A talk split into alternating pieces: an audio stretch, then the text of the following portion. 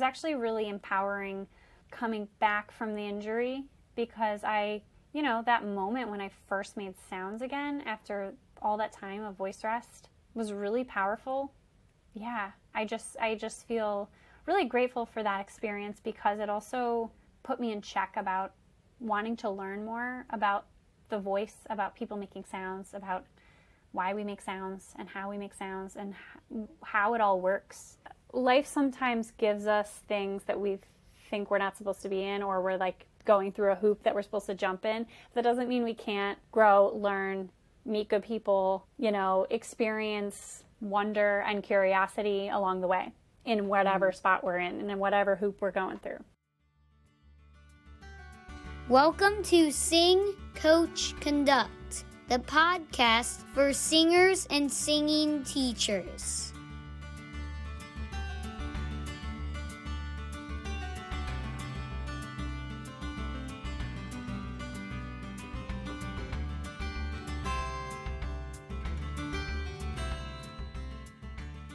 Hello, singers and singing teachers.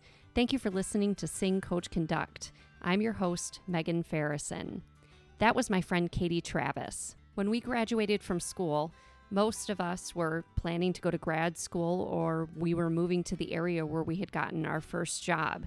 Katie was planning to move to New York City with no job, only her dreams of one day becoming a professional performer. And I'm so excited to say that those dreams did come true. Katie eventually landed the role of Christine Daae in the national tour of Phantom of the Opera. But before that, she had lots of joys and disappointments, some odd jobs, and some really cool ones, like nannying for Kelli O'Hara. In this episode, Katie shares her journey of becoming a Broadway performer and how a vocal injury took her down an unexpected path. I'm so excited for you to hear the stories and wisdom from this incredible woman. Enjoy. Hi, Katie. I'm so glad that you're here. Um, it's just so good to see your face, and I'm just excited to talk about the things that you've done in your life and, and who you are as a person. And so, please uh, tell me about your story. Yeah, so uh, I'm originally from Bay City, Michigan, where I am currently in my childhood bedroom, which is kind of wild. Um, so I'm from Bay City. I uh, grew up here. I did. Um, I went to an elementary school where my dad was my principal, and um, yeah, that was uh, it was actually pretty wonderful for some things, and then also like you know rough for some other things, but that's fine. uh, we're all dealing with childhood whatever. So, um, yeah. So I did theater here in the Bay County area and in Midland as well. And um, I had two, uh, my both of my parents are, pub, well, they are retired now, but they were public school educators. And uh, they, both my brother and I, my brother is also a musician and um, does work in for the Midland Center for the Arts. Um, and uh, my parents just told us that we could do anything and they really believed in that and believed in us. And um, if there was some way they couldn't find the resources, they would they would make a way. They would make a way for us to take the lessons, and and in that way, we were very privileged and lucky to be able to to do that. And um, we there was a community of artists and young people who just wanted to create, and so we did shows at the Bay City Players through Stages of Discovery was a program, the youth theater program, um, shows at Midland Center for the Arts. I kind of both both both my brother and I. I mean, we just grew up performing together, and I felt like I was always kind of a just a sponge to want to learn more. Mm-hmm. Um, what I will say is, pretty early on, it's funny. My my brother was a boy soprano, and he was he is a fabulous singer. And um, you know, they, the boy sopranos who are great are pretty rare, especially in this area. So he was like a su- mega superstar in this area, in the Bay County area, and he was like performing all over. And he performed in the Michigan Opera Theater as a kid, and like, you know, he was like doing fancy things. And I would audition for those things, and I wouldn't get it.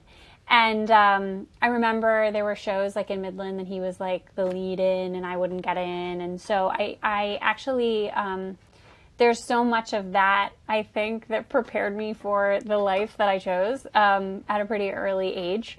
Um, and so for all of the experiences I had, I also had you know tough goes and things didn't work out pretty early on. So um, I say that just because everything seems so like glitzy and fancy and uh, for all the glitz and pants there's also um, rejection and and whatever we're calling failure.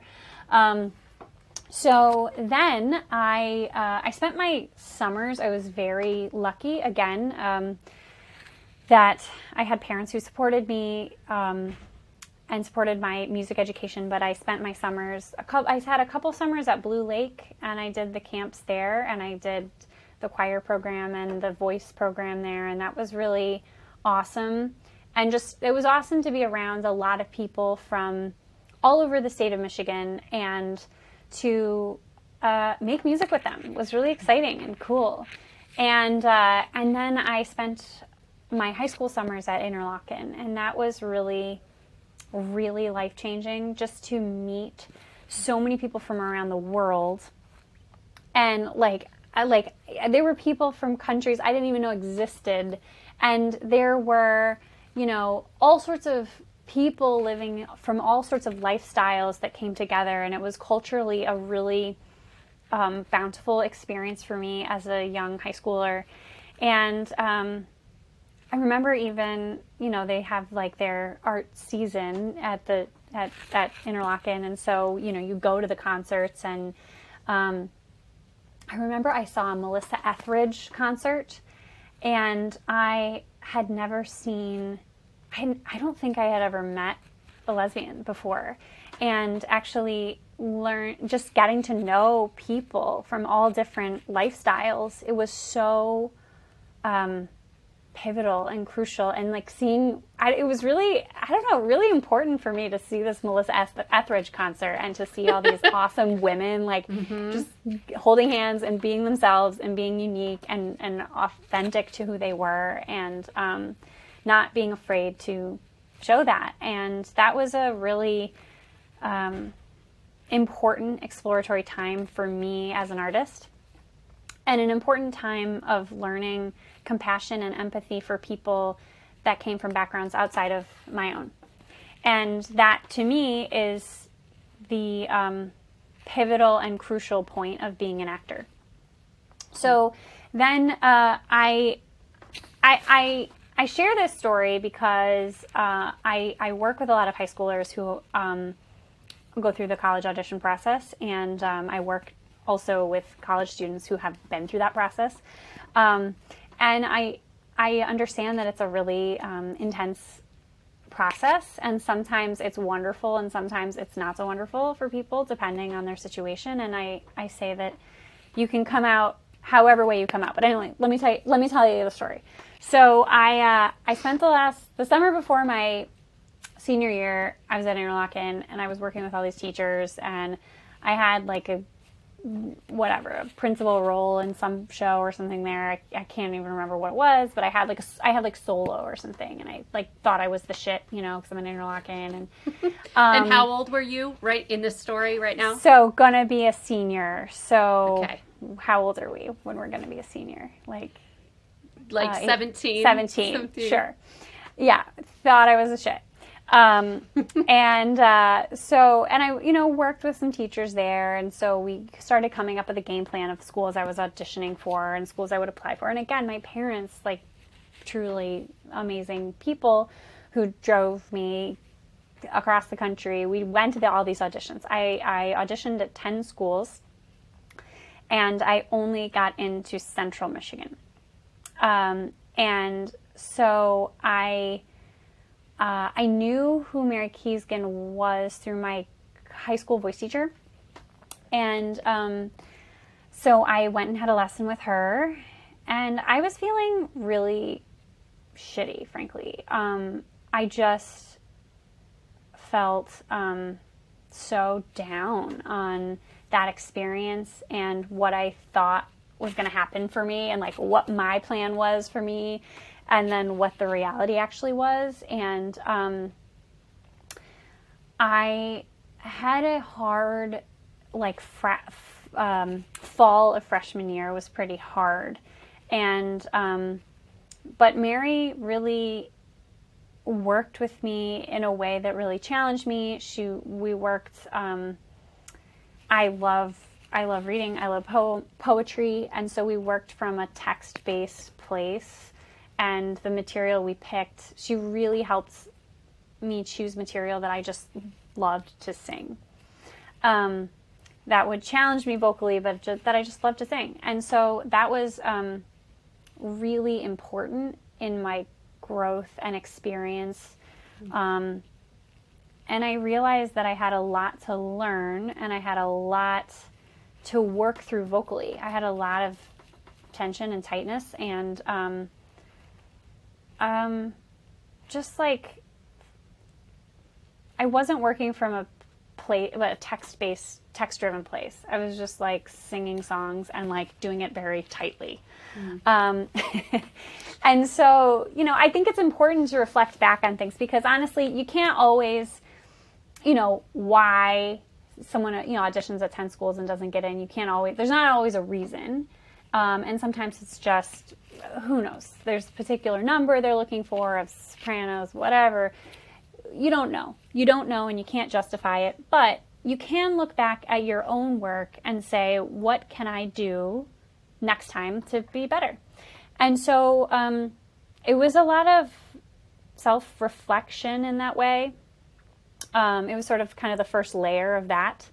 Uh, and then I was really lucky, Megan. We got to do so many great shows together, and I was really lucky and got to do musicals and opera and operetta, and we got to we there was an awesome group of people that collaborated and mm-hmm. made music in a really wonderful, beautiful way, challenging way, and um, I, I there was sort of a yeah, there was like a time of like sitting in my own, we'll say S-H-I-T. I've said shit already. So there's a time of like sitting in it and you just like, you, you, you know, like my meditation teachers talk about this a lot is like when you're meditating and you're feeling itchy or anxious or whatever, that's, um, kind of this like first like superficial layer of like sitting in your crap basically because you're sitting for a minute and you're able to like let it fester in the thoughts and the things. So, um, but from there comes really great growth. And so that's what I think um, happened in this time at CMU, on top of having a lot of great performance experiences and working with good people like you, my friend. Um, Yay! It, and and yeah. the people were wonderful, weren't they? I mean, just yeah, they were great to work with, and we had so many just wonderful down to earth friends. Well, and that's the thing about CMU. I think that um, it's unassuming because it isn't U of M. It isn't this, yeah. but but there are lots of people that have come out of CMU who have gone on to do, you know, have gone. Look at you. You know, look at. I mean, we could say other names, but you know, the point is, is that I think in some ways, some people got more personal attention because they were at a smaller school instead yes. of going to a larger school where it's like okay i got in but then you're a number. Yeah and and then you don't get the attention that you need to then grow and become the person that you you know that you or the musician that you could become. Do you do you think that's what happened with you at the, at cmu yeah i think that there was room to explore and room to um, grow sort of in my own way. Whereas like i see some of my students, like some of the students at Penn State, where they're in this like really intense cohort, and I see mm-hmm. sometimes there's like, um, there's there's wonderful benefits to it, right? Where you're like kind of always sort of in like neck and neck with somebody and you're like you know working on these things with somebody else and i think there's there's definitely pros to that but i think what worked for me in that time that was pretty vulnerable honestly um, was to be able to kind of trailblaze a little bit on my own and like make the mm-hmm. trail, you know? Mm-hmm. And um, that was really beneficial. And I also, there was a lot of individualized attention.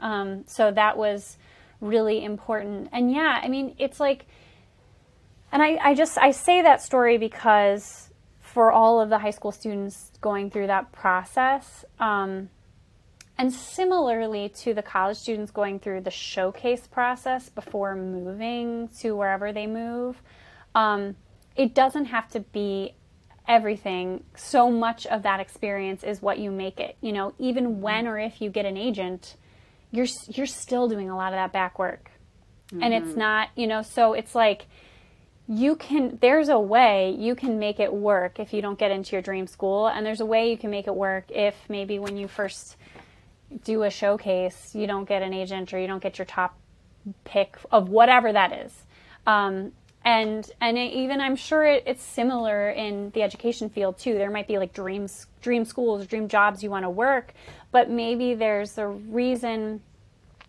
and I don't I don't really know if there's a reason for everything. I haven't I haven't figured out life yet.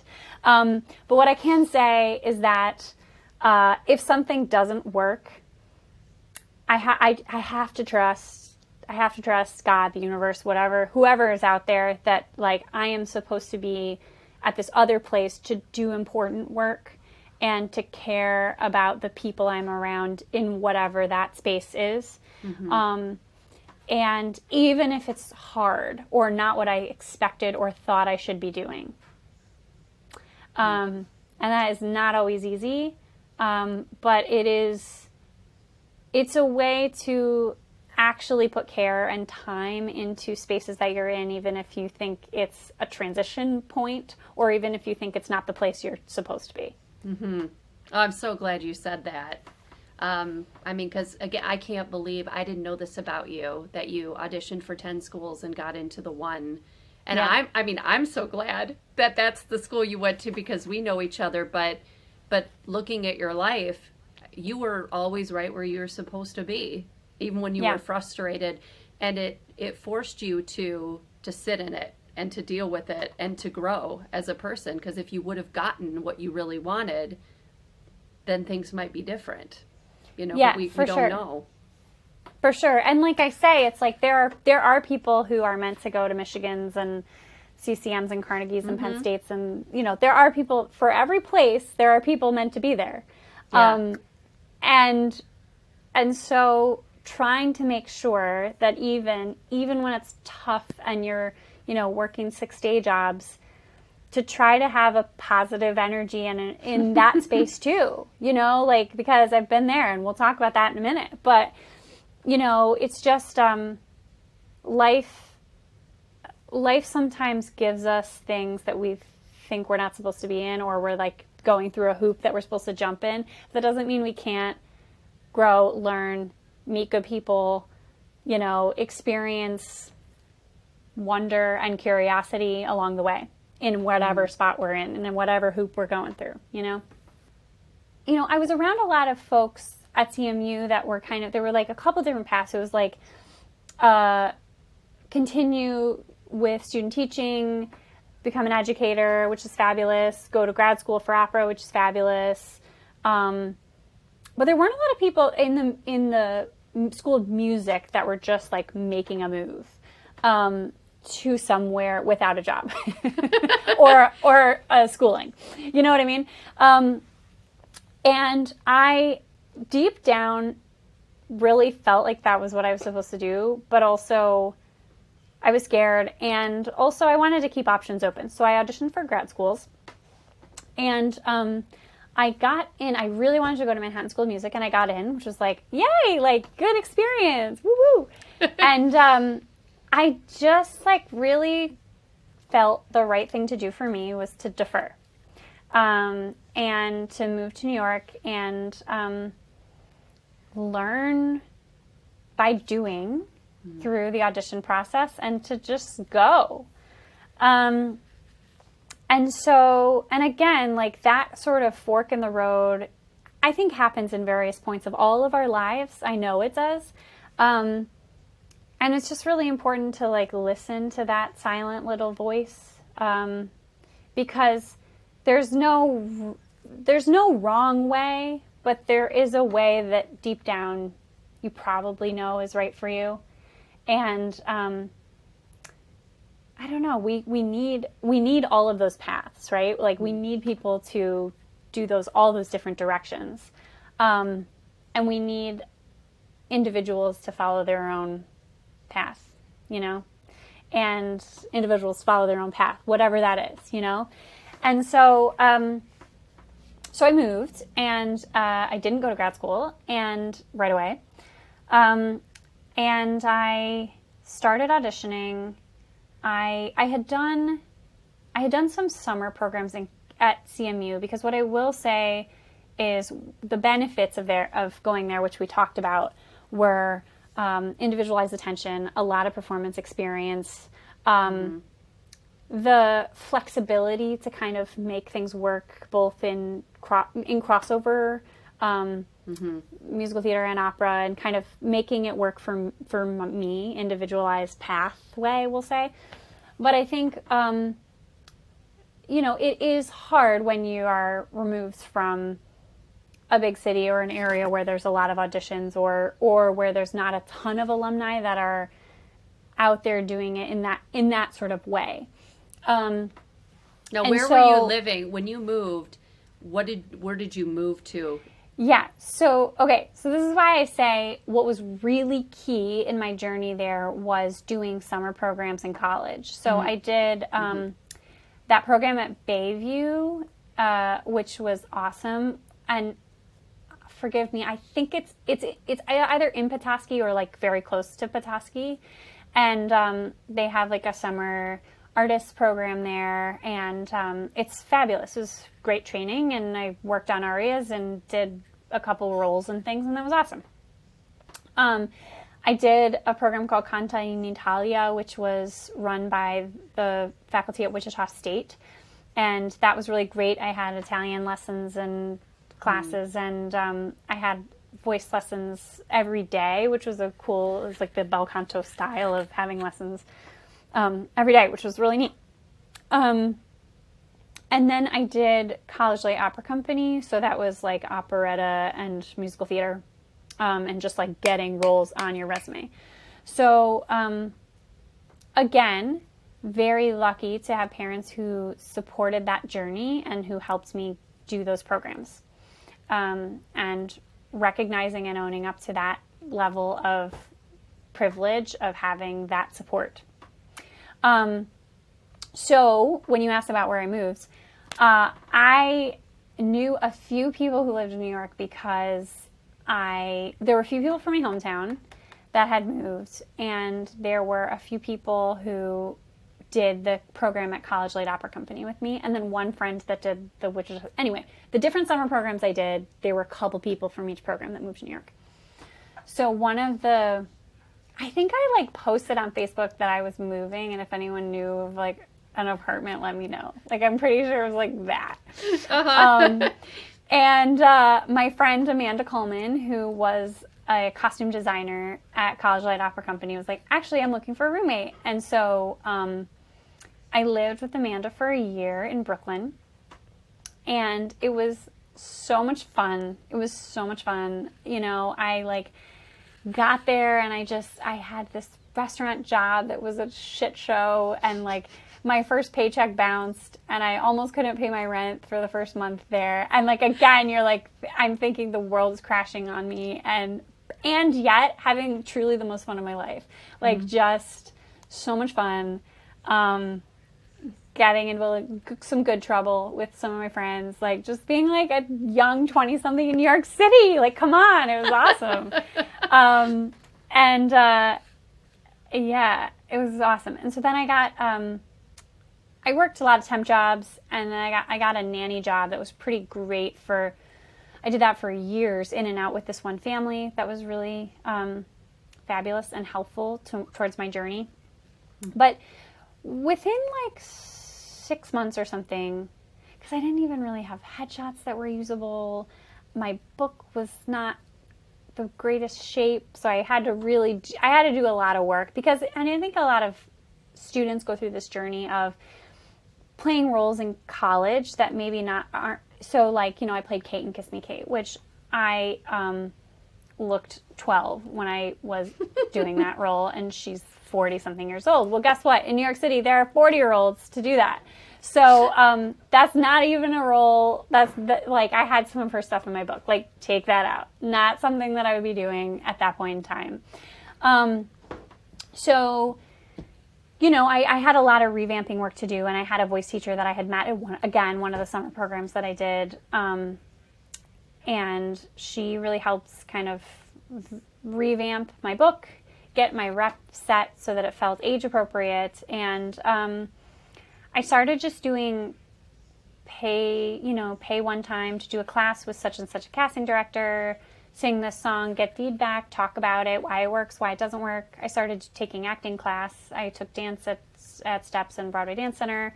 Um, you know, I was like building a training from the training that maybe was lacking in some ways from from a voice degree. Um, mm.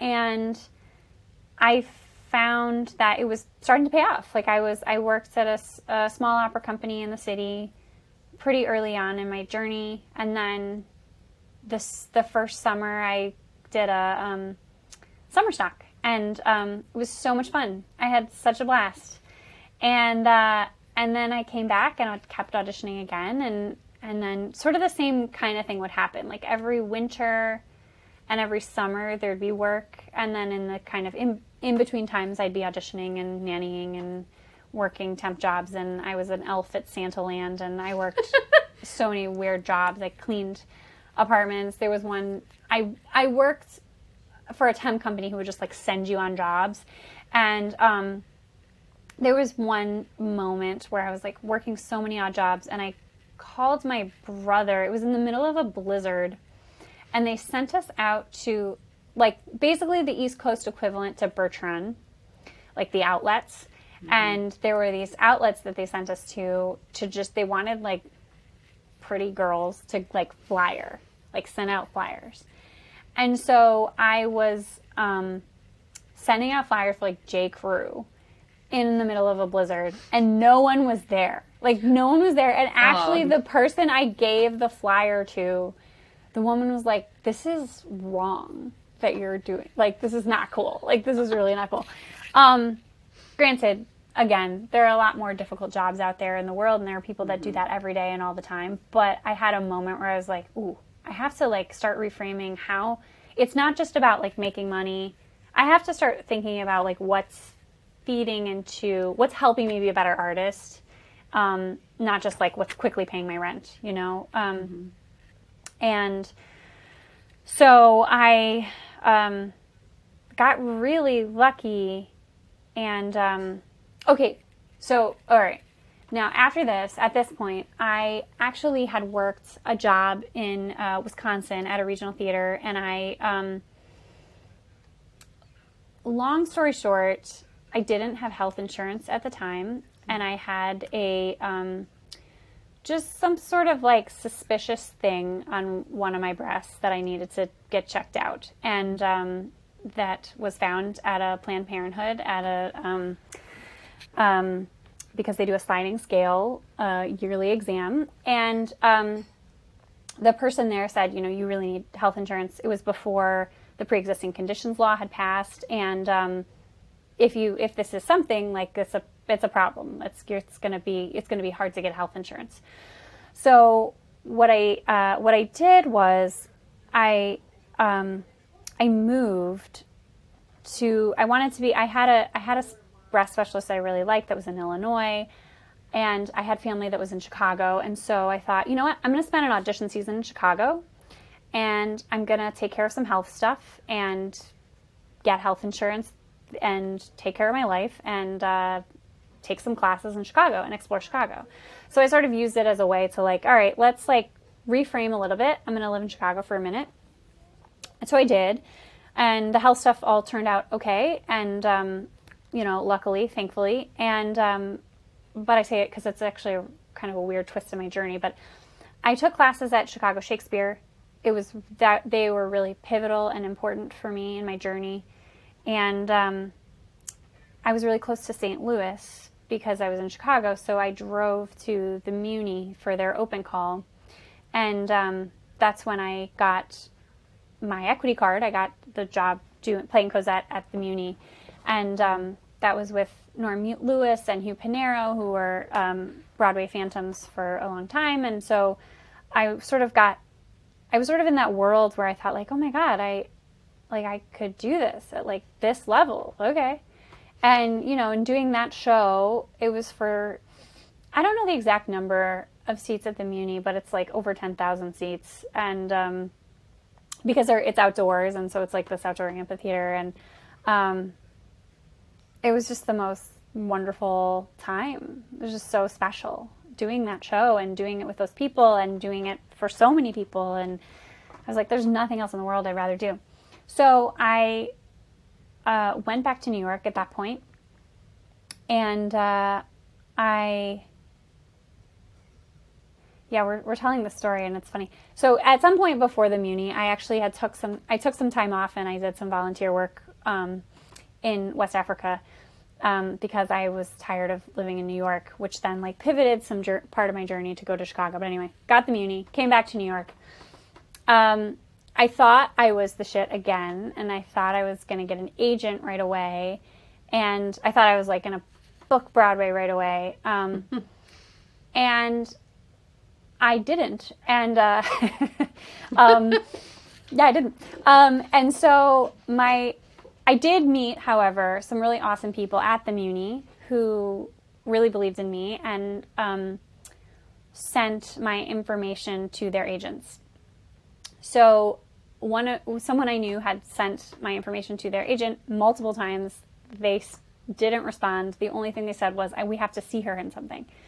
So I paid to do a pay to do showcase, Asian showcase, and um, interesting. Okay. Yeah. Tell yeah. me tell me what that is because that's a new new thing. Yeah. So me. that's uh, the Growing Studio does them still, and they're um, they're awesome, and they coach you and work you through rep and material, and then you do these pay to do showcases, and um, that agent came because I said I was you know, this person that's that, that person that you've been being pestered about is doing the showcase.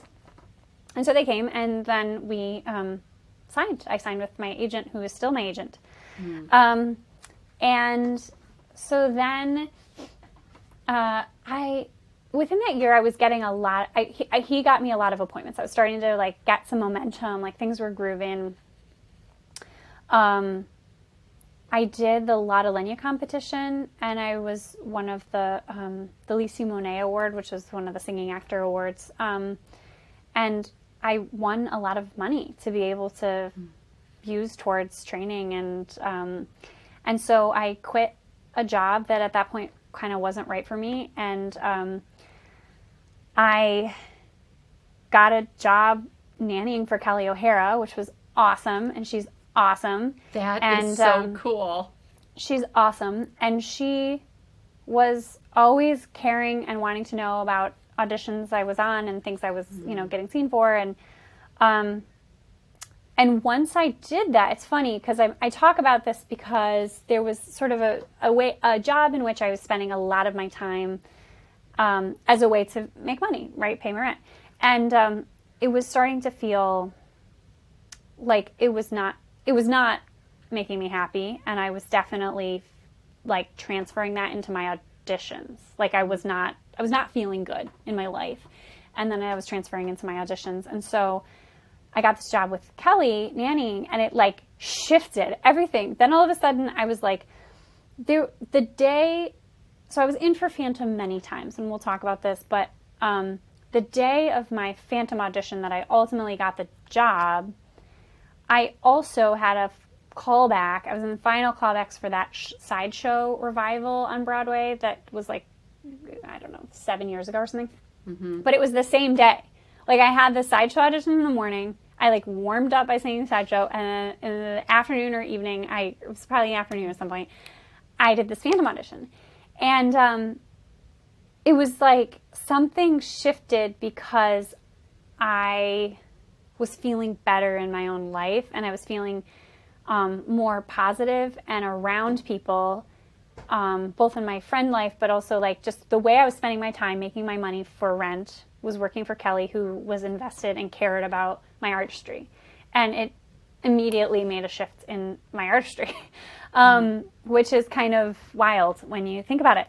So um, then I got Phantom, and uh, it changed my life. And uh, I did the tour for almost three years. Um, in about two years in, which we'll talk about, I had a vocal injury, and um, because I had a cough that had, um, basically, I had a one-time trauma. I had a cough and a blood vessel enlarged, and um, I had uh, surgery and ten weeks of uh, voice therapy. That also was a huge pivotal point in changing my life, and in just realizing I had a lot of I, I had a lot to learn about um, the anatomy of the voice, how the voice works, function of the voice, all the stuff that I I maybe skimmed in uh, my undergraduate years, um, and so I cared about that, and I really wanted to learn about that, and I worked with this voice therapist, uh, Annette Kedar, speech language pathologist, who taught me a lot about my voice, about injuries, about um, scopes. I mean, I've scoped so many times. I have like 50 pictures of that whole period. Um, and we can go into that. But point is, I bounced back. I did Phantom again for another year. And then um, I was a long term vacation swing on, for the Broadway company for the better part of the following year. And then um, an opportunity opened to go back to graduate school at Penn State. And I was like tooling around and working with students and wanting to just like wanting to be a sponge and learn more. And I was ready and really wanted to learn more. And so I did it. And I, it was, it was kind of crazy because I was like really lucky in doing all these symphony gigs and I was subbing still at Phantom at times. But I finished my master's and then uh, the COVID happened, and I was on faculty this whole last year um, at Penn State. Now here we are. Hmm. What like a, a little windy turny, but here we are. What a story. Yeah. So you describe when you got these other roles before Phantom. Yeah. As you put it, you felt like you were the shit. and yeah. how did you feel when you got Phantom? Had that changed or did you still feel that way? No, it definitely changed, and I felt super. Um, uh, I um, I felt inadequate. I felt not. Mm, I felt like I shouldn't be there. I felt like uh, what's going on? Like, is this really me here in this position? And I felt constantly self doubting and very insecure. Hmm. Pretty much the entire time I did it. Um, there were moments of like feeling awesome, but you can't like especially with a role to be honest with a role like that you can't get too cocky mm-hmm. because there's just too much to be thinking about there's no time there's no time to like be obsessed with yourself um uh it, there's just i mean i think a healthy balance of being obsessed with yourself is wonderful but i think uh, there's just no time to like revel in you and I, I, don't know i think um and I and I'd like to explore that a little bit more and what that looks like in in future roles that I do. What that looks like without the layers of so much self doubt. Um, but the reality is, I think most people are just feeling afraid and then doing it anyway. And I find that in my teaching too. Sometimes I'm like, will the right words come out? And you know, I thought about that meeting with you. I like, will the right words come out? No, they won't. It'll never be right. So just like do it anyway. well, everything you've said is just wonderful. So because it's because it's coming from you, and I, um, yeah, I never imagined I'd be, you know, however many interviews in, and I'd already have said a swear word, but here we are, you know. but but the thing is, is like you just got to be you. You know, you've got to bring to the table what you have in the moment, and you are so authentically you. And it's one of the major reasons why I asked you to do this because I just think you are wonderful. And I love um, I love your story. I mean, there's so much that I learned just now when you were talking about it, but what I, of what I had known and just going to school with you and everything, um, you were just always kind. And uh, so I really appreciate your honesty. I mean, if it's raw and whether I mean, whether people want to agree or disagree, that's that's really not the point, you know. Um, Yeah. And, and everyone is so different that I've actually talked to, which is is what makes it so awesome. Is that people are going to hear things differently, they're going to feel differently, and what you're saying is really going to speak to someone. And uh, so I just feel really grateful that you are sharing this, and and you are just wonderful. Well, thank you, Megan. You are too. Thank you. Oh, I've just, I, I, I feel so emotional already, and I haven't even gotten into several of the questions. Okay, but Oh, I'm going to try. it. I'm going to try to pull it together. So, um, uh, uh, first off, I don't, I don't want to interrupt your story. If there was more that you wanted to tell, you had, you had dug a little bit into um, your philanthropy, Oh yeah. right? Yeah. So, um, so do you want to talk a little bit more about that? Maybe causes that you're passionate about. Uh, you had talked about going to. Uh, you you've been to Ghana. Is that correct? Yeah, so I taught in in West Africa and Ghana, and then I also did a program with. Um, it was a little bit of a longer term program with um, real global poets um, in Kenya, and so that was during that was during my time in Phantom, but that was a a poetry exchange with uh, refugees in Kenya, and so I I did that as well, and yeah, learned a lot from those students, and continue to learn a lot from those students. Um, and my experiences in both places.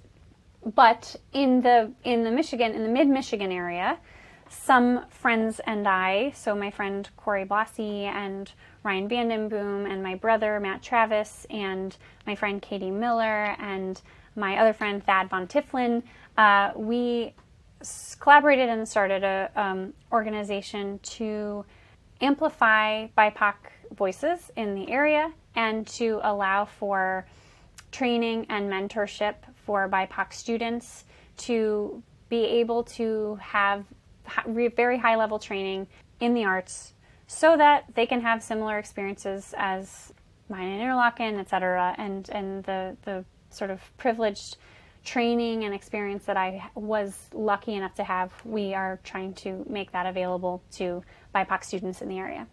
Can you tell our um, listeners what is BIPOC? Yes, so it's Black, Indigenous, and people of color. And so these are, um, it's exploring uh, race and, and what privilege really is.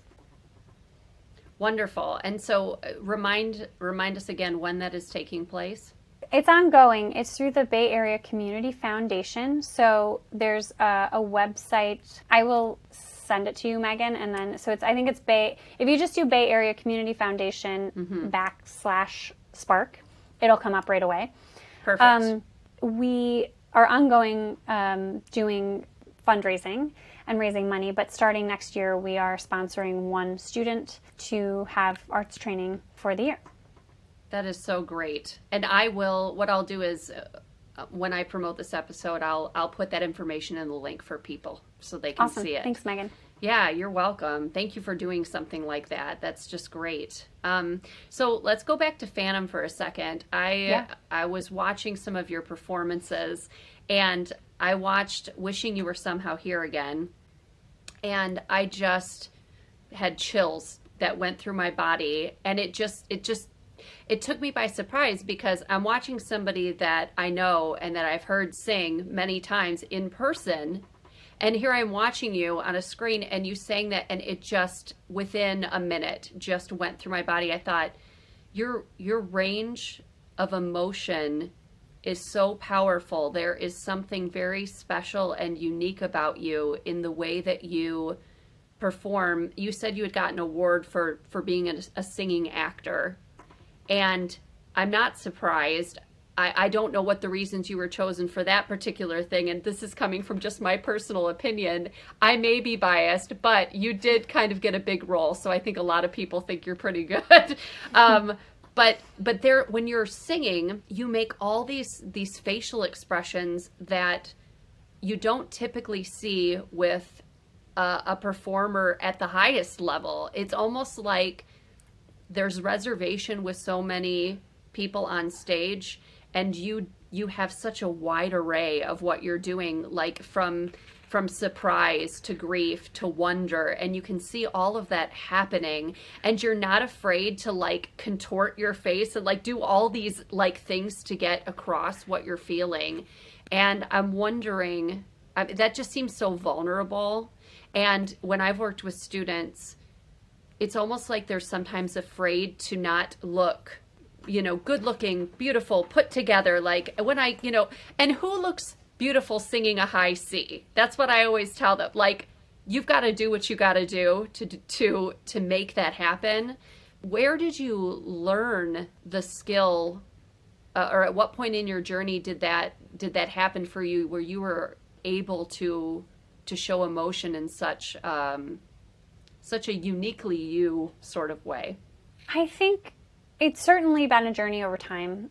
I think working on monologues and scenes from not from musicals and doing scene study class and Shakespeare class and really diving into actionable actionable verbs and actionable words to really make things active, make make the story active, um, and make the storytelling active. I think is really key. Yeah, just just I think it doesn't it's it's just again like there's not enough time when you're really in a story and thinking about like where what is next as far as like what what am what is the next thing that I'm feeling? What is an actionable next um, for this person? There's just no time to be like do I look weird? Have you had to deal with that with your students? Yeah of course. I mean I think I think it's so it is so vulnerable for any of us to get up on stage in front of other people. And it's so i mean constantly in in my own lessons in my lessons with my students it's like you're making weird sounds and you're doing really weird things and you have to be open to being weird. And um, and to free yourself from yourself. Mm. um, and know that you are um, you are this person and you are telling a story in order to share the big part of the story with an audience. And so, um, if you're communicating that, then you're not really like what you look like isn't really a part of that, mm. you hmm. know? But it's a lot of years of like physical work, physical training, shaking your sillies out. All the you know all of those like warm-ups that seem dumb are actually just um, ways to kind of get ourselves out of our own head. And I- yeah so it's it's there's so much value in silly and weird and exploring. I mean i think that's why like in the voice studio it's like exploring exploring all facets of the weird sounds that humans are able to make because there's something that you can take from a woo ya like something like that is so valuable actually in i mean yodeling is so valuable in especially in musical theater and in pop singing but um you know just having that i don't know silliness to get out of your own head Ah, oh, I love it. I love it yeah. so much because I'm sure so many people are thinking, well, well, what are we doing here? And some of it the warm-ups we do again with good teachers too it's intentional what you're getting at but some of it is just releasing yourself like freeing yourself from you and you said that so perfectly so let's let's talk about uh, your vocal injury because you and you had yeah. mentioned this earlier um, but you this was a this was a like one time this was a moment that changed mm-hmm. everything right so tell us yeah so that. it's it is very hard to pinpoint the exact moment, but the type of so they called it. I mean, I think at the time they, you know, and in the like biopsy of it, they called it a enlarged blood vessel, but it's a it was a polyp of sorts, um, and that happened from. They know it happened from a one-time hit. So I I know that I had a cough. I had a pretty bad. Um, I had like allergies on top of this cold when I was in South Carolina we think it happened then, but it's unclear. Um, so I was still doing the show. I mean, it's not like it just like, like stopped making sounds. Um, I, but I knew that something was a little funky because I had been doing this show probably like almost 200 times at that point or something. And so I had, um, I knew what tired was because, like, let's be honest, on a, you know, and, and with that track, you're doing six six shows a week, but on an eight show a week schedule, six eight show a week schedule, it's really hard and you're mm-hmm. tired a lot. Um, 100% is different every day because you're just tired all the time. um, it's not it's not like an, it's really not an easy schedule, but uh, and I say that with love and that it's like joyful and wonderful, but just that 100%. I think in in my idea of like when I was in college and I did shows like on a weekend, I just had no idea what like a long run of a show was or like doing it every day, sometimes twice a day, really meant and what that it takes vocally. But anyway, we know that this polyp happened from sort of one time something. So I came back from this cold that I had and I was doing the show and it was fine. Like I was singing okay, but I was just really tired by the end of the week, such as that it just didn't feel it didn't feel normal. Things didn't feel normal. Can you describe thought, that?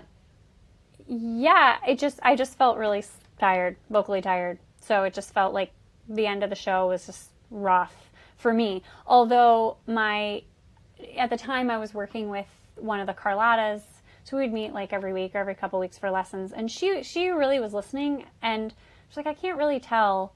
There was a particular so like the Sataloff test is when you especially for females if we're talking about around that like B4 C5 area when you're singing just like lightly also around like F4 F4 G G4 um, if you sing lightly happy birthday and you kind of are feeling like um, there's either gaps in the sound or there's some sort of like fuzz, then it's um, something worth going to an ENT for for sure.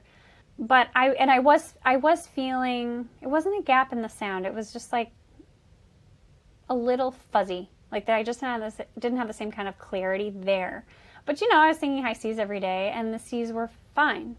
Um, so it's it's interesting, like how, and that's pretty common in like the research that I've done and from friends that have had injuries, and that's that's a pretty common thing is that it's not like it, unless it's a hemorrhage, which the sound can just stop, right? But otherwise, there's there's capability in the sound. I mean, a lot of a lot of singers on Broadway have some sort of pre-nodule um, you know, just because of the schedule. Mm-hmm. And so, but they're singing and they sound fine. And it's, you know, a lot of country singers, there's, you know, a lot of pop singers. There's just, it's, um, and I have some statistics actually.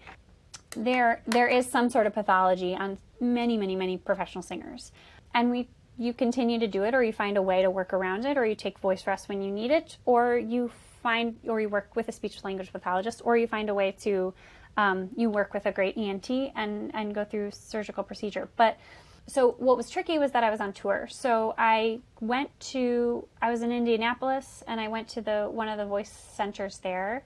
And that was the first time I knew that there I had some sort of pathology and so they did a scope which I say this to everyone if you do not have a baseline scope everyone every professional voice user teachers anyone who uses their voice regularly should get a baseline scope so that you know what your vocal folds look like in a healthy place. So, however you get you can do that, you got to do it. Um, I really believe in that because everybody's got, you know, unique components of their own vocal folds, and who knows, like, you know, maybe there was some form of that blood vessel from years prior, and it just exacerb this cough exacerbated it. We don't know because I didn't have a baseline scope. So, um, you know, and I think it's really important for college professors if you if there's any way you can get your studio in to get scoped, you should.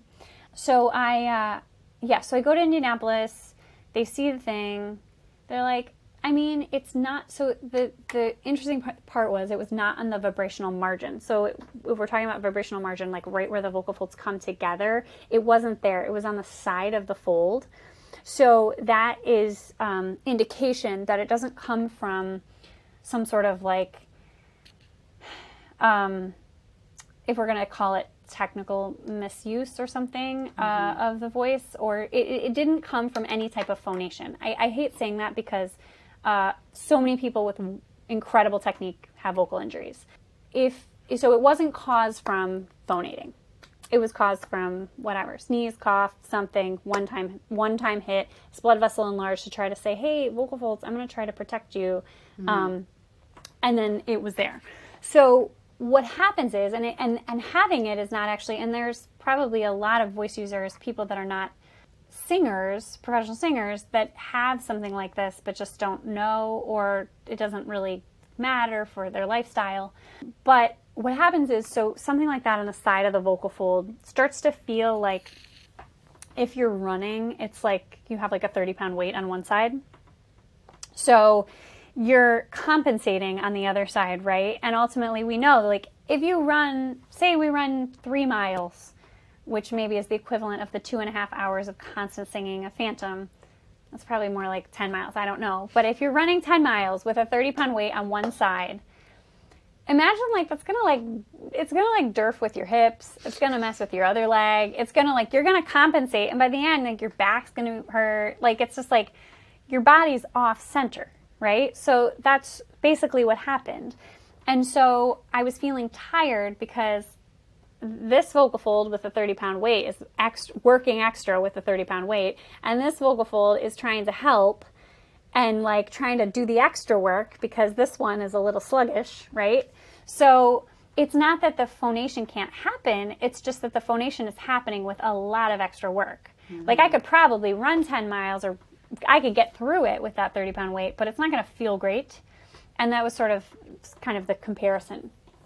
Eh, but in Indianapolis, they were like, "You're okay to do the show, just take it easy and let's let's explore what happens if you take a week off for vocal rest." So I took some vocal rest time, and nothing changed, which was expected because it wasn't created from phonation. So when you have any kind of like swelling or edema or um, even nodules with with voice rest time, it's going to hopefully help it in some sort of way, help with this pathology. But that but that wasn't the case for me. So it didn't it didn't really help at all.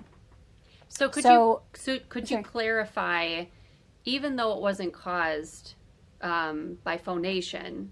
Yeah. The fact that you were singing all the time was putting you at risk because you had this thing happening and you needed to try to figure it out and you needed to care for yourself in a certain way and it was difficult because of the position you were in in the role of of Christine. Yeah, so specifically with something like what I had, which for for all intents and purposes we'll call a polyp, um, it can hemorrhage. So it can the vocal which which what happens is the blood vessel on the vocal fold is sort of like it looks kind of like a little ladybug was what sort of like mine looked like.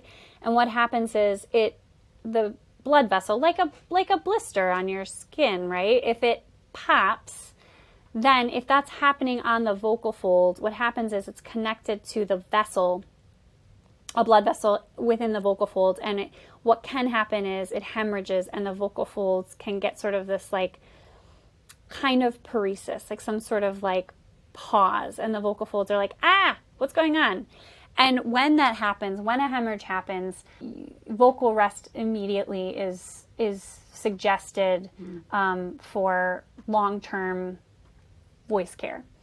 Um, and so I was at risk of a hemorrhage.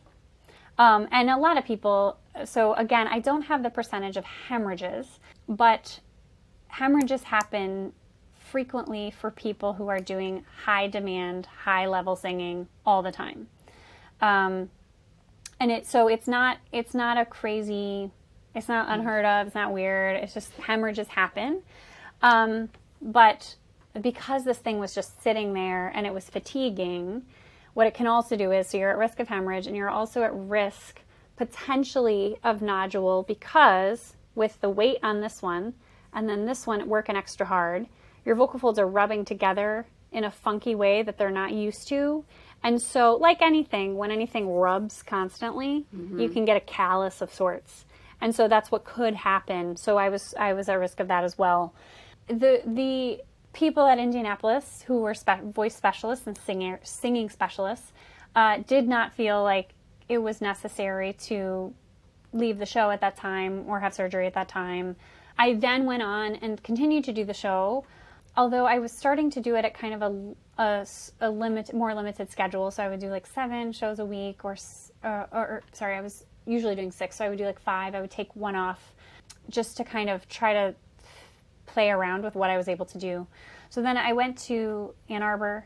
This is all kind of boring information. The point is, I went to multiple singing voice specialists, um, both ENTs and speech language pathologists, and I got pretty conflicting advice. Mo- the advice was to continue to sing, but to take it easy, or to voice rest when needed.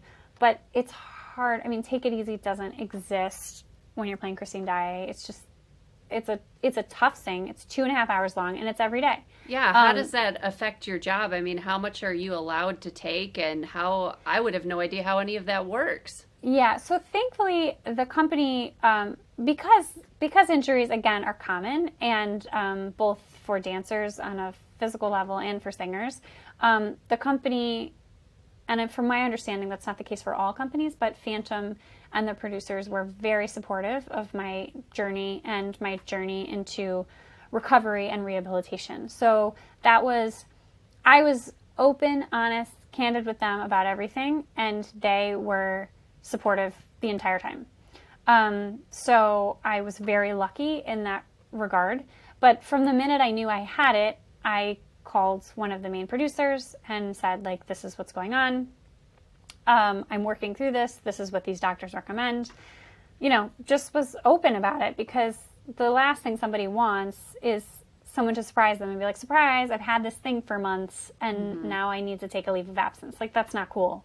So, um, ultimately, I was still feeling this like major fatigue and, um, I knew it wasn't really fair to continuously be, and the, the coverage I had um, always have had amazing. I had an amazing alternate, amazing covers, and they're wonderful. And they, you know, got the opportunity. They they went on more. I mean, it's like everybody was benefiting, but ultimately, you can't do that for a long period of time when you're calling out constantly, or you know, once a week or so, or a couple times a week. It's just like I needed to figure this out, and um, so I was in Cleveland, and I saw Michael Benninger, who's um, an incredible ENT there, and he's a specialist who has worked with all the major opera singers and, and many major Broadway um, stars. And he saw it and was like, "I just it's this isn't going to get better unless you have surgery. It just is not going to. It's not. There's no way. Like, it's like it would be like the 30 pound weight that you just cannot get off your leg." And so, like constantly walking on it or running on it is is not going to help the problem. He uh, recommended that I have surgery and that I work through with a speech language pathologist, and, and I did. And so I stayed there, had surgery in Cleveland, and then I worked for 10 weeks with Annette Kedar, who was a speech language pathologist, who is a speech language, pathologist in New York. Um, and she would, she had a, um, laryngoscope in her office, and so we, she would scope me. We would talk about what we were seeing. We looked at things from a really in-depth level from anatomy, and we worked through learning to sing again post-injury.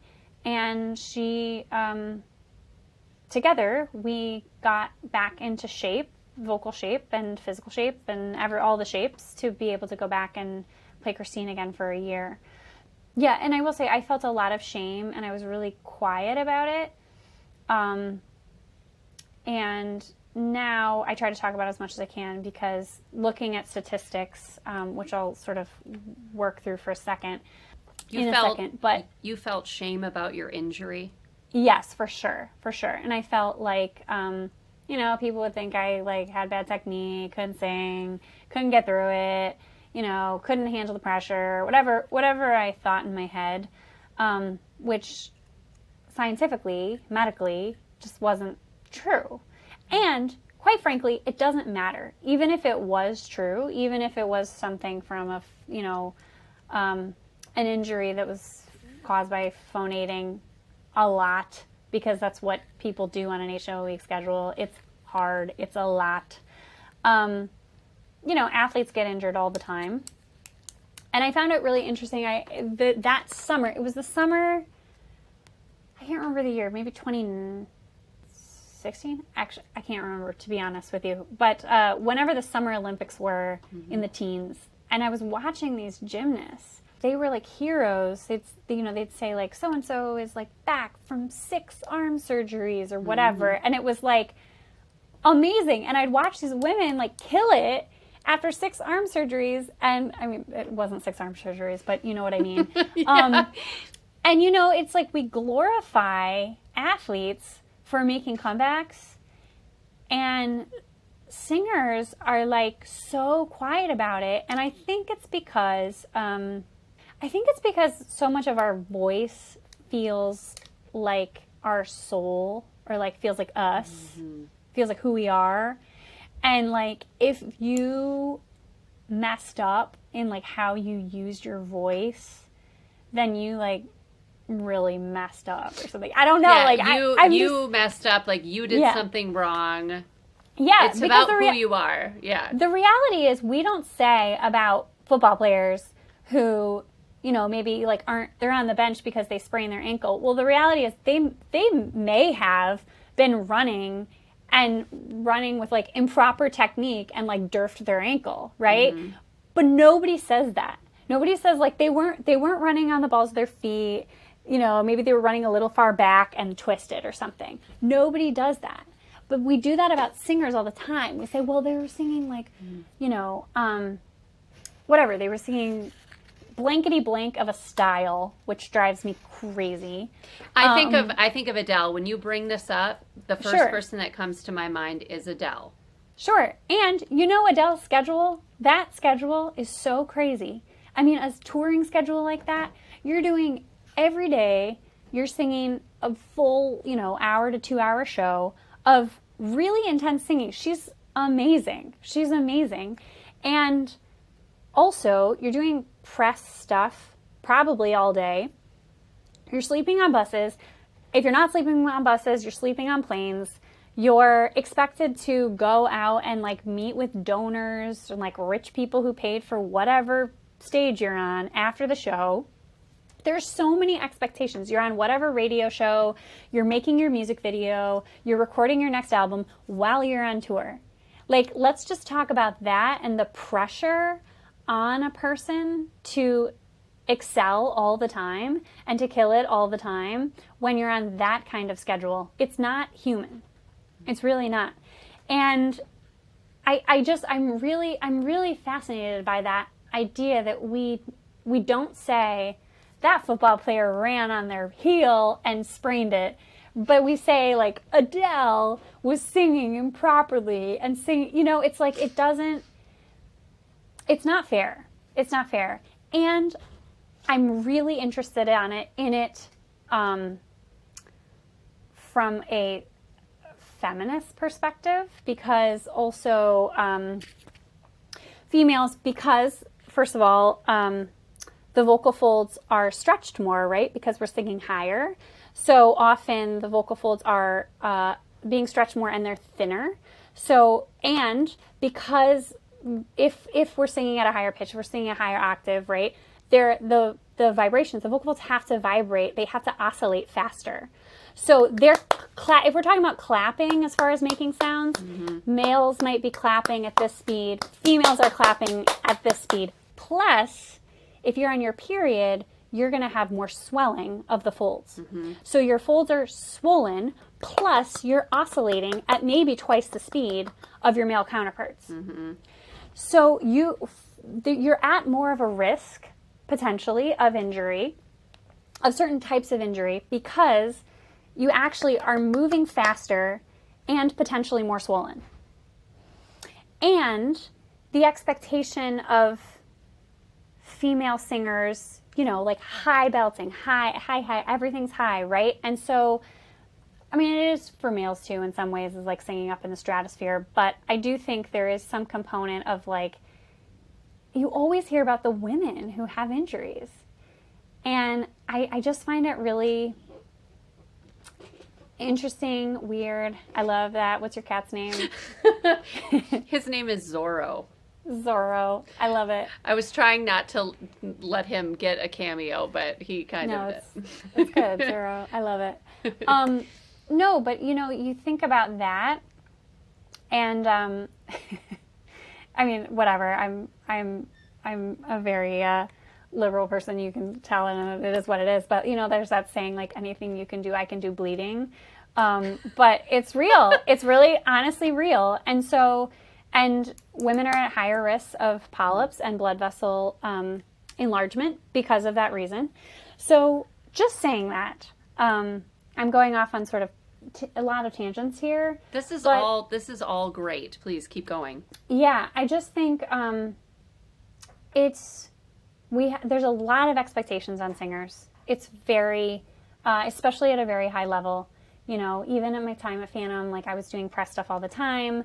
I was like, you know, taking pictures for this thing, doing this news thing, doing this radio thing, and singing the show every day, all the time. And, you know, fancy people would come, and I would, you know, there's just like pressure. There is a level of pressure that you feel. And it's both exhilarating and exciting, and also, um, it's a lot. It's a lot. And so I think, um, I think there's been there was so much that came from my my time with both um, Michael Benninger, the ENT that I worked with, and Annette Kedar, and coming back to a company who was so supportive and just wanted me to do well and excel. And um, and I uh, that was like a lovely like teenager voice crack I just had. uh, but uh, no, I, I just bouncing back was tough. I had a lot of just like nervous, spiraling thoughts, and working to work with my anxiety and work with my performance anxiety to still believe in myself and to believe in my voice and that my voice matters and that um, I I had a right to take up space and deserve to be there. It was actually really empowering um, coming back from the injury because I, you know, that moment when I first made sounds again after all that time of voice rest um, was really powerful. And um, yeah, I just I just feel really grateful for that experience because it also put me in check about wanting to learn more about the voice, about people making sounds, about why we make sounds and how we make sounds and how it all works. Um, and so that was really important and crucial time in my vocal journey, both for me as a performer, but also as a teacher. And I just want to say, like, so looking at just some studies, you know, there was a, and this was in 1999 actually through the Journal of Voice, but they did, um, they did a survey of people sing all types of music, and uh, it was 50 to 70 percent of singer professional singers had had had experienced some type of pathology or vocal injury. Um, in the and it, that one's actually very interesting because they break it down in um, opera, musical theater, and and pop singers.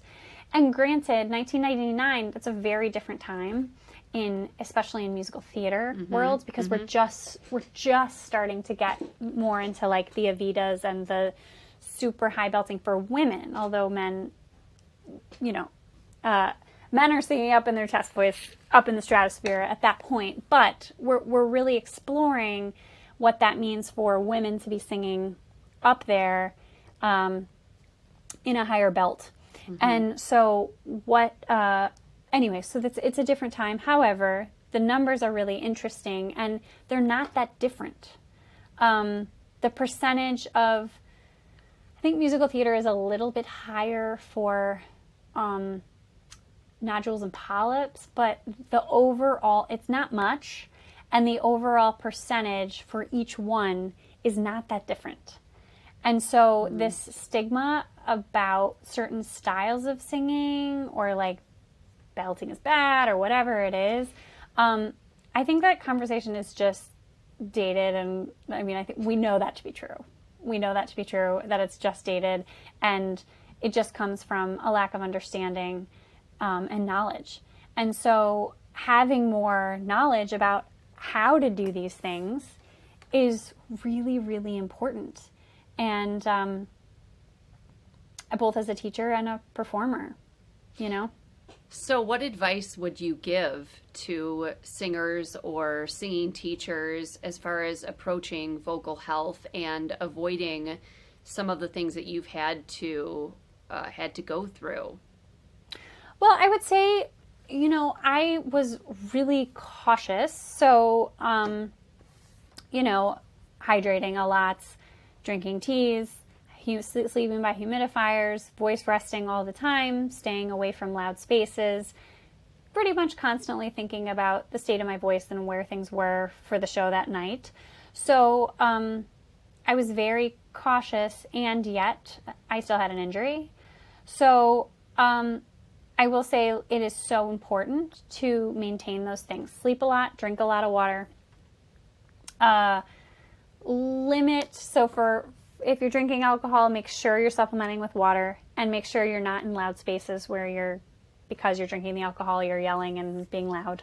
Um, you know, really being being good to yourself and taking quiet time and voice rest time, those are key. Um, but I think so. I guess to prevent like, you know, I, I think um, I think when you can limiting how much limiting the cough and trying to not have a crazy abrasive cough when you can, but also sometimes you can't prevent that, you know, and that's just real. So you try to control what you can, and then you understand that if something happens, um, that you can go. There are so many major resources that you can go to. So finding ENTs that are knowledgeable about working with singers. Um, just here in Michigan, the people in Ann Arbor are incredible. Hogi, I worked with Dr. Hogikyan, and he was really amazing. So you know, you'd be surprised, although they're not everywhere, but you can find them when you start talking to other singers and teachers. And um, also working with, as a voice teacher, working to have more knowledge about injury and pathology and then working with teachers who also who have that knowledge and who understand um, the vulnerability of it because it's a really vulnerable thing to rehabilitate to habilitate and to come back um, and entering and singing again. Um,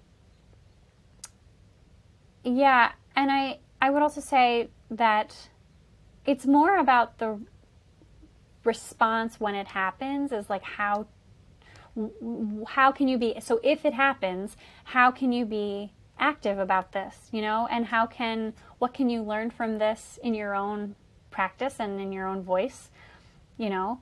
Um, but not be shameful about it you know? Like if you did get an injury because maybe you were at a lot of loud bars and you know hollering and hooting at karaoke bars all the time don't be too hard on yourself. Just learn how to move forward mm-hmm. you know? And i we're would hum- say we're humans human. first. Yeah. we're humans. And i and i just and if there's some sort of like misstep along the way that you feel you took then just say great here's how i'm moving forward. Because that football player might say you know what? I'm not going to run on my heels again.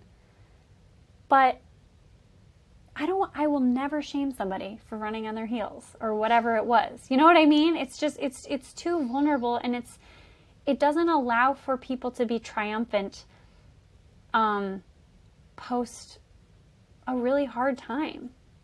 And I think we should be rooting for everyone to be triumphant post a really hard time. Can we just say, like, post COVID, for example? Anything. Let's just like root for people post hard times. I love it. I love Yeah. it. Um, this goes back to why are we doing what we're doing? Why do we do music? And we are people first, but music is such a part of who we are. It is connected to us and it's very personal and very vulnerable. But I love the way that you say that giving music, performing, um, is a way of, of giving love. And I, I wonder at what point in your life did you make that connection? Pretty early on. Um, pretty early on as a kid. I remember this is a very funny memory. Not funny, but really powerful actually. I remember when I was six, my grandma died. And um, my mom, around that time, had been sharing with me some of the protest songs from the 60s and 70s. Um, and she shared with me We Shall Overcome, which is that hymn, a spiritual. And um, I remember sitting in the back of the car when after my grandma's funeral and starting to just sing "We Shall Overcome," and I don't think I quite understood. Like I just kind of put it together that like that was a that was a song people sang when they were like needing um, to be uplifted in some way, um, and but I remember just like feeling really good that like my whole family started singing that together. And like that was a moment where we felt a little better um, because of a song. And um, yeah I, I think it's it's really it's really been an unbelievable time for the arts um, for everyone for everyone on this planet it's been unbelievable the trauma and challenges that everyone has faced in the last year and a half. And um, it's been really, yeah, it's been really hard without the hope of um, singing again professionally, just being honest. And um, even even auditioning regularly. Um, and I'm not at all comparing this to the loss that we've all experienced, but there is something about as an individual when you're auditioning it even even when it's hard you're feeling hopeful that like there's gonna like you're gonna get to do this again and share those like beautiful musical moments with people again. And to not have that has been hard. And there have been some really beautiful moments of stillness and unconventional music that's been made, and um, also time to be quiet and to listen. And the music that we're going to make and that we continue to march on to is going to be so much more I, I, don't have the right words, but so much more powerful and um, with all of our being because we've experienced all that we've experienced this last year and a half. I'm grateful to artists who have given that to me, and I look forward to listening more and and amplifying those voices around me, especially people of color, and also finding where my voice matters in all of this too. And um, really trying to use music and my voice for good in this world really matters to me. It's not saving lives per se, but I think that we all desperately need um, just to feel a little better from a song. Hmm. Thank you so much for sharing your story and your experiences and your wisdom and your heart. I just love you so much. I think you're just just awesome. And you too, um, my friend. How so? How can our listeners? Uh, how can they find you? How can they connect with you?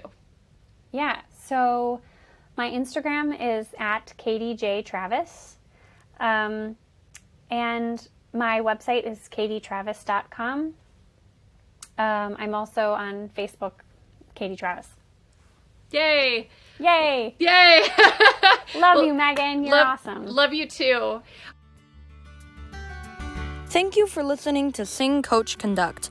If you enjoyed this episode and would like to hear more, please subscribe to the show by clicking the subscribe button.